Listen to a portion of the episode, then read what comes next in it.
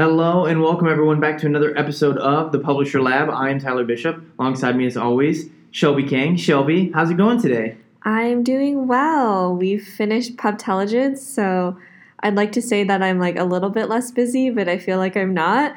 Um, but everything's doing well. How are you? I'm doing really well, and you're really busy because we've got more Pubtelligence and even more events on the way. And I know uh, our listeners may or may not be aware, but you're kind of the mastermind behind a lot of the kind of live experiences that we have uh, as a team, and um, our publishers interact with you probably more than they realize a lot of times. Yeah, I, like to kind of stay behind the scenes a little bit, but yeah, it's been a lot of fun so far. Um, Pubtelligence West was a big hit. Excited for Pubtelligence London. Just yeah, on October 23rd, no less. So coming right up, and uh, we had Paul uh, Cassar on the podcast last week. I know that was a really popular one, and and Paul obviously spoke at the event. Um, but we got a chance to speak to a lot of different types of publishers at the event, and so I this was the first time that you had a chance to kind of you know be a part of one of these events and, and be around a lot of publishers and googlers and things like that. So what was your what was your takeaway? I'm interested in like what your impression was of publishers and googlers and just the entire experience. It was definitely a lot of fun getting to know everybody um, I guess I'm kind of just surprised that, not really surprised, but you know, it's kind of just like everyday normal people just like you and I. Um, so it's really nice to kind of put some faces to names and yeah, get to meet everybody in person. It was really awesome. So, what do we have on the, the, the docket today? What kind of things do we have on the agenda? Uh, yeah, so I wanted to start off with um, Bing, and they actually recently are uh, released um, AMP viewer for news stories and mobile search. I know we had Matt talk a little bit about mobile and where the future is going, but yeah, so AMP pages are now available for Bing in the news carousels. Um, that's for US users, but it will roll out in other countries in the coming months. And they also plan to open up AMP to other non um, news websites soon, too.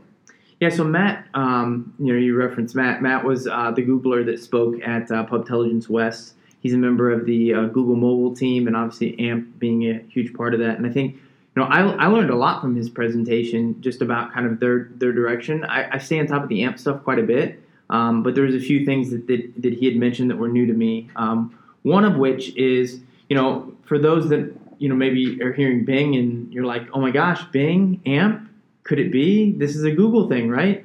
Um, but AMP is really always operated under the premise that it is an open source technology, even though Google has been the one that has really developed it and pushed it and all that kind of stuff.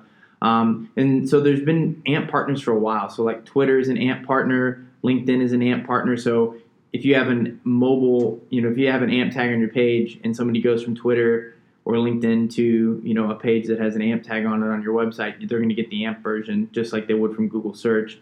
And so Bing is applying that as well. I'm sure there was a lot of handshake deals behind the scenes to make sure that happened. Um, that said, I the big takeaway that I had from Matt was that he said that he wanted to make it. They, that Google is looking at how do they make the entire web um, be able to benefit from the lessons they learned from AMP. And I think what he means by that is particularly the caching. So one of the things that makes AMP work so fast is I think there's this thought that AMP HTML, this simplified version of HTML, is what makes websites so fast, but it's not really. If you go to an AMP page, um, you'll notice the URL says google.com slash amp slash whatever the, the main URL is, and that's because it's loading from the Google cache. And I think Google would like to help publishers apply that methodology and a lot of the other things that they've done uh, to their sites in the future uh, which maybe necessarily doesn't mean those pages are, are AMP uh, or use AMP HTML. And uh, he also mentioned being able to share some of those features, like being in the, the news carousel and things like that with publishers that, that leverage these types of standards as opposed to those that just leverage AMP. So I think if you're if you're a publisher, it's really worth paying attention to AMP and all these different technologies that Google is talking about. But that doesn't necessarily mean you need to do AMP itself. Right. Um, something that I wanted to talk about, I've actually, when I was doing a little bit of research today, noticed a lot of articles talking about ad spend and um, how it's kind of almost at an all-time high and projected reach is over 200 billion this year. So, what are some things that have maybe triggered this growth, and also some things that publishers should keep in mind going into Q4? Yeah, so really great topic. I mean, we are approaching Q4, which is you know the the big time of the year. Um, I mean, I think a lot of the things about digital ad spend are really intuitive. So I mean, we think about you know um, you know our generation. Um, I say our as if you and I are the same in age. It's me maybe wishful thinking, but um, you know I, I, I think we all consume con. I mean, people that are under the age of 35, 40 all consume content very differently. And I think just technology changes in general. I think even uh, older adults like my parents' generation are consuming content differently than they did before. No one turns on the nightly news at six o'clock and has scheduled viewing anymore. There's so much available on your phone, uh, on a tablet, on a computer. Um, people are just interacting with media differently, and so that means you know if you're traditional, traditionally been spending a lot of money in you know television or billboard. Um, you, we've talked about this before. What happens to a marketing budget if you don't use it? It definitely goes away. Right. So every year, what happens? The marketing budget gets stretched a little bit more and a little bit more. And so marketing budgets for brands grow every year, and you have to figure out where you put that money where it's most effective. And if I was to say we can, I can sell you two different kinds of advertising. I can sell you one that's really hard to measure, where we don't have very good metrics, and is in a dying kind of media form that sees less and less impressions and less and less engagement over time. Or I can say there's one that's really easy to measure, or I can show you a very targeted audience and is growing uh, in pretty much every emerging country that there is. Which one would you pick? Definitely would pick the one that you can measure and one where you see opportunities in. Yeah, and so one is digital and the other is print and television. And so digital is obviously the one that's the most attractive there. So I think that's what's that's what's triggering the spend uh, increases is marketing budgets and then the shift. Um, and then we're seeing that drive competition in the space, right? There's competition for this digital ad space. Um, even though there's more and more publishers than there are ever before, um, it, it is showing in the ad revenue index that you know ad rates keep going up. We saw an all-time high in July this year, which you never see, and uh, we'll see another one on Black Friday mark my words, I'll, I will make that prediction on Black Friday. You will see ad rates hit the highest they've ever hit before.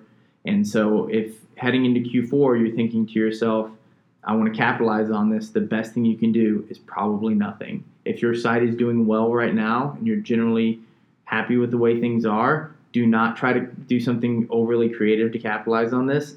People hurt themselves badly in Q4 a lot of times, getting overly cute Q4 is the time you, you set all your ducks and your soldiers in a row and you let them battle it out in Q4 because that's whenever you make it, there's there's going to be a huge opportunity in Q4 to make a lot of money this year. So you're telling publishers to just enjoy their holidays and I take mean, some time. Really, yes. I mean, in a lot of ways, yes. I mean, monitor things, continue to crank out great content, and do all the things that you're doing. Um, think about being a great publisher and connecting with your audience. That's what I would say, and worry worry about infrastructure redesigns um, a lot of that other stuff later on. Um, I would say right now is the time you want to be making sure that you know all that stuff is squared away. Um, now's the time you want to be finishing up any optimizations, making decisions about what demand and things like that you're going to use on the ad side.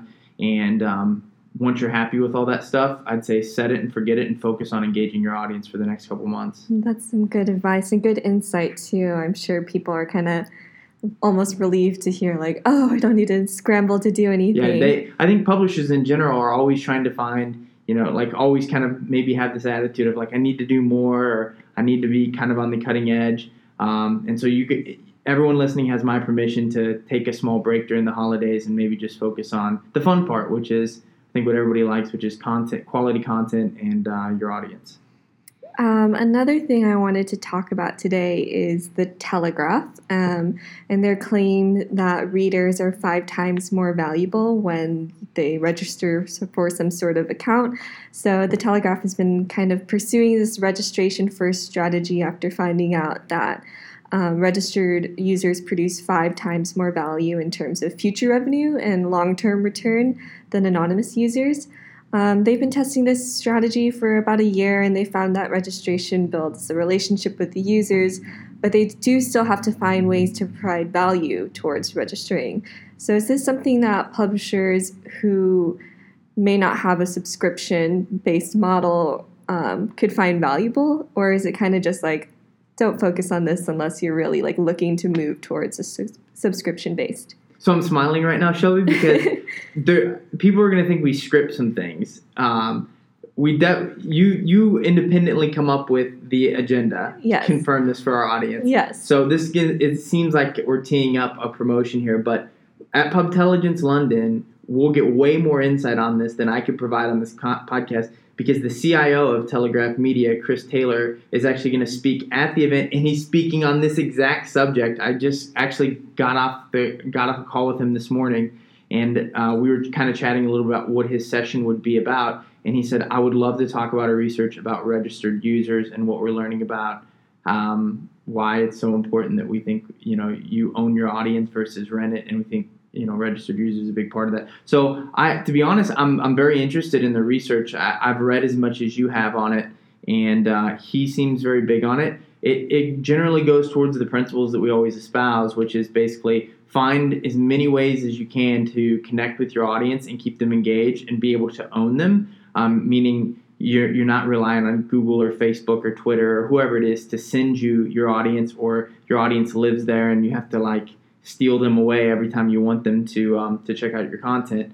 Uh, and I think registration is a great way to do that. I think you know the challenge there is obvious. You know, if you're not subscribing or paying to subscribe, which is a totally different business model, right? You have different employees, different problems, like what happens when people unsubscribe, you lose that revenue, all that kind of stuff. Um, so if you do have this model where you want people to register, like I guess, yeah, what is the incentive? And so um, that will be the the question I have for him, and I'm sure he's probably got a pretty good answer. So we'll have to revisit this after Pubtelligence London then. Yeah, I think so. That's so funny. Um, do you know what other speakers will be having at Pubtelligence London? Yeah, so there's a couple that I can share with you now, and we're probably I'm probably 24 hours away from being able to tell you everyone. So it sounds like we're gonna have. Uh, so we I mentioned the CIO of Telegraph Media. Um, we have some member members of Google's AdSense team, uh, more members of Google's mobile team. Um, either Matt uh, himself, who spoke at Pubtelligence West, or maybe his counterpart uh, Ben Morss, who spoke at Pubtelligence New York last year. One of them will be attending from Google as well. So a couple Googlers talking about some Google stuff.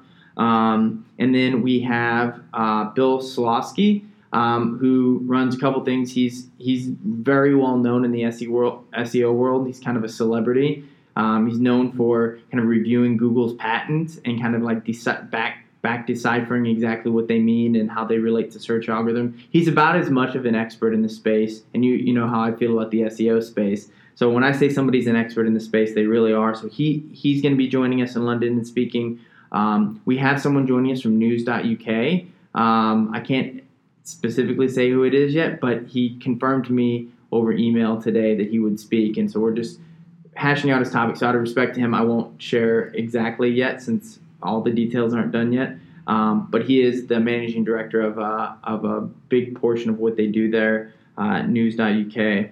And um, then we've got a couple people that we think are going to speak either from the Financial Times or the Guardian. And so we're just kind of sorting that out right now as well. So some really big media publishers over there across the pond, as they say. Some really good experts from the world of SEO, and I think they will have a lot of really great insights for our publishers. So even if you're a smaller publisher and you're thinking there's nothing I can learn from these big guys, the whole idea behind the event is that uh, we try to bring in elements that everybody can learn from and keep everybody on the cutting edge. So um, you know the the whole philosophy is you know a little something for everybody. That's really exciting. Our listeners will just have to keep listening in. Each week we'll kind of divulge a little more info as we Yes, get it.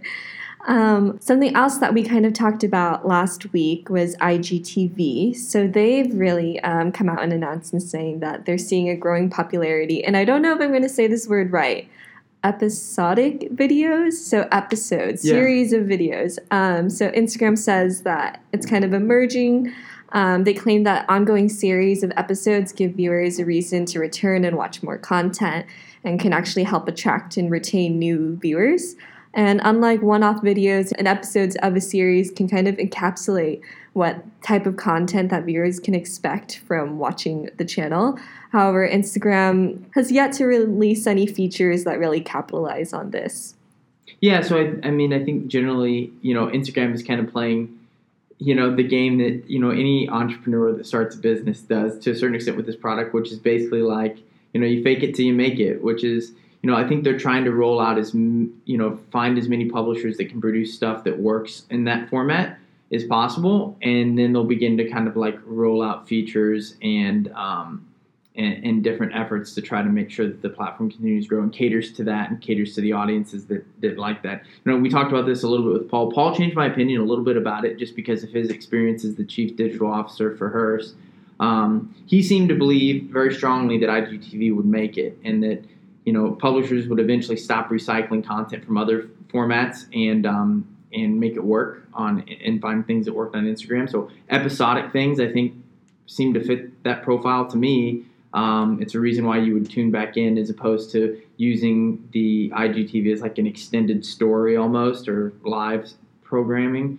Um, also, Robert Diamond from Broadway World had mentioned to me that they had been able to actually find some success taking some of their content from other platforms and, and repositioning it on IGTV. I don't think that that's the long term future of it, but um, talking to both those gentlemen, my opinion changed of it a little bit. So I, I, guess I'm the stock stock arrow is pointing up on IGTV in my opinion. So if you're a publisher and you can find ways to engage your audience, I'm always a fan. So yeah, that's interesting how your opinion has kind of shifted after that. Um, you mentioned stories. This is the last thing I have on deck today. So, Snapchat is allowing publishers to create live stories um, out of user generated content. So, Snapchat is launching this new feature called Curated Our Stories to 26 different media companies. So, they'll allow publishers to access public posts made by Snapchat users and package them into editions center- centering around live events, breaking news, and other topics. So this is appealing to publishers for a couple different reasons. One of them being that this doesn't require any extra resources or cost. You're just kind of getting this content for free and just repackaging it. And it also builds relationships with users and um, users and the brand. So I thought that was actually kind of a neat move, and I thought that was pretty smart. Yeah, no, I agree, and you, I think you honed in on you know one of the most attractive parts if you're a publisher that's listening to this. Um, which is the fact that you don't have to it's user generated content which in a lot of you know it's dangerous sometimes but in this case i think i don't see a lot of risk with it because you're actually kind of curating it. Um, that said i think you, where i see this working immediately and where i would think to take advantage of this if you're a publisher that knows you have an audience there already or could build one or already have like an engaged audience that may want to participate in that platform i would totally be all over this. I think it's really cool and it's a great way to kind of like it's a great way to get started on Snapchat. So like if you're if you're like maybe not you don't know how you would use that platform as a publisher, like here's a really great way if you have an audience, if you know that that audience engages on there. So I know we have people on here that have like you know history for kids and and different things like that. Um, you know, even a platform like that would work. Like you could you could make Snapchat work for a site like that, which you know seemingly would not have a presence on Snapchat. So um, definitely something that worth exploring and thinking about. Um, I think publishers hear Snapchat a lot and think like, I'd like to use it, but I don't really know how it makes sense. Like, here's another tool. So I like the move from Snap too, from the standpoint of like trying to find different ways to like bring more and more value to their platform. Um, publishers are kind of like having to see themselves more as a brand nowadays. So I think it's interesting to be like, oh, I posted this Snapchat story publicly, and then CNN decided to use my Snapchat story in their um, work. So I think that's really cool. And I think that it's kind of users wanting to get a little bit more involved in the process. Yeah, I think it's I, I think it's really cool. And I think too from a standpoint of like um, you know, uh, Matt, when we uh, from Google, whenever we did the uh, end of the day Q and A panel at Pubtelligence, you know, one of the questions from the audience was, um, going into 2019, you know, like if you're a publisher, like what would you, how would you think about things maybe differently than you had in the past? And one of the things that Matt had said was he would think of his website like a product, and you know, like your audience, like consumers, like how do you sell them your product? And I think this is a good example of that. Is like you know how how would you if you think about all the different people that come to your website as potential customers, you know, like how do you sell them your content? And you know, this is a great you know Snapchat, Facebook, Twitter, whatever it is, any features that they add, you have to think about them as like a like a source of lead generation almost. You know. Well, that's all I have on deck today. Is there anything uh, exciting going on on your side? Probably lots of things, but I'm like you, and where um, my head is still spinning from all the events and things like that that we have coming up. I think it, it is a very exciting time to be a publisher. We are coming up on Q4. I kind of gave my thoughts on that a little bit earlier in the show, um, but I, I'm sure in coming weeks we'll address more and more of that type of material. And um, hope you know we had Dr. Greg on uh, a while back, and it might not be a bad idea to have him on again. I know his talk was one of the most popular ones from Pubtelligence West, and uh, the audience seemed to just want more and more Dr. Greg. So maybe we'll get him on the podcast for everyone to share some data insights and things like that as well. So for those of you that enjoy our shows with some guests, hopefully we'll get some more here for you shortly. I think that's it. If you want to connect with us on Twitter, it's at Ezoic. Uh, Shelby will check out that account and we'll continue to bring any comments or thoughts that you have on the show uh, or through that platform onto the show and uh, leave us reviews on iTunes. Those things are super helpful, and I know we've gotten a couple more here recently, and the show is continuing to grow, and that means that we continue to put more and more effort into it. So hopefully, um, it just gets better and better over time. All right, thank you, everybody.